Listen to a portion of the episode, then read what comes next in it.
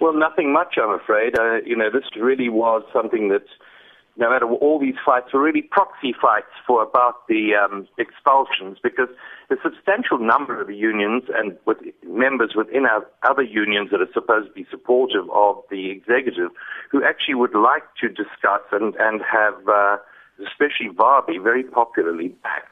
But um, these were just proxy fights for it. How it was conducted, well, the fact is that it started, the Congress started more than an hour late, and the media were actually locked out for just just under nine hours. Uh, it's unprecedented. It was not a normal sort of Congress. The report was very accurate. But in fact, um, the executive panicked, I think. There's a degree of paranoia, the talk about uh, war chests existing to poison the minds of workers and delegates by the use of alcohol and drugs. There were an, there's a huge police presence, although they kept extraordinarily low profile. There were seven police vans, one Nyala, and fifty officers in full riot gear, but we only ever saw one near the conference. I actually had to go scout around uh, Gallagher to find them.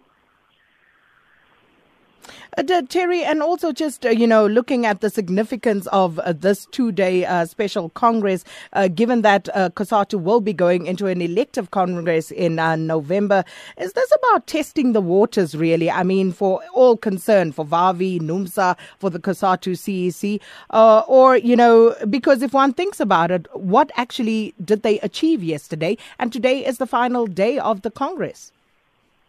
Well, the point is they achieved very little. Uh, they only got to the first part of the agenda, which should have been completed by midday yesterday.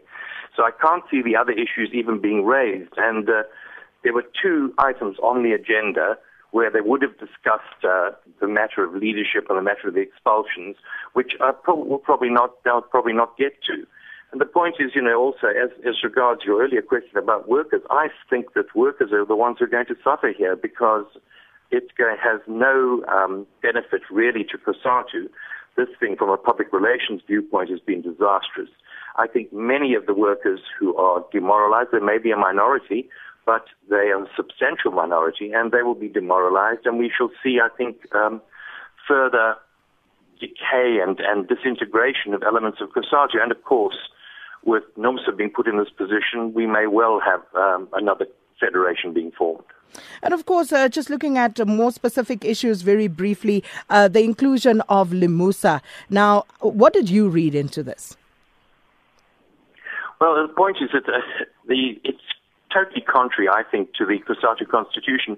What we have had, what has happened over the past two years, has contradicted the Constitution. I've been told over and over again by members of the executive in Cosatu and by their acting spokesperson that it's my interpretation that's wrong.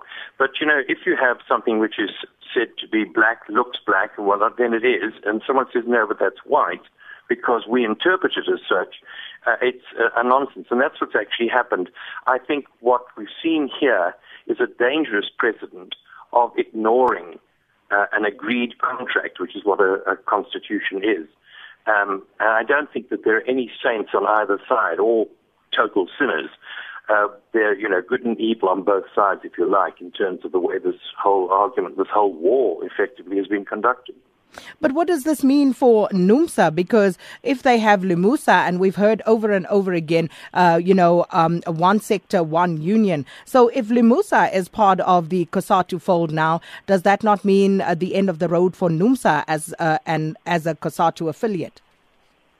No, not at all. Because the point is, you know, Um, this whole idea of one sector, one union has, has been a policy that has never been followed since the formation of Cosatu.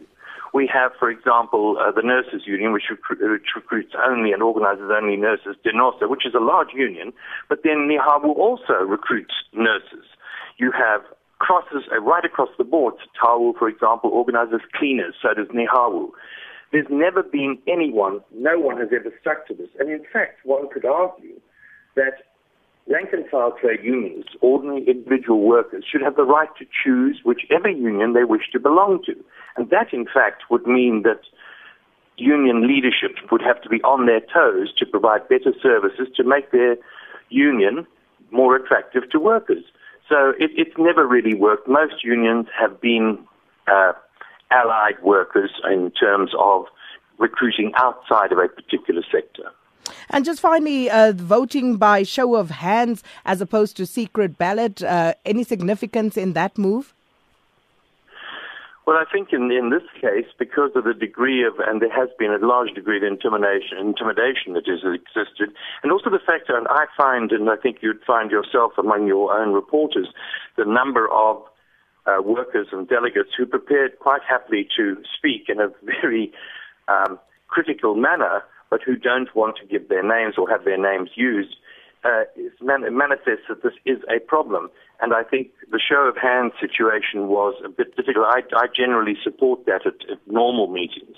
But in this case, I could actually see a reason for perhaps um, a secret ballot. And the A N C did, I believe, provide some ballot boxes for a secret ballot, which were kept at Gallagher but were never used.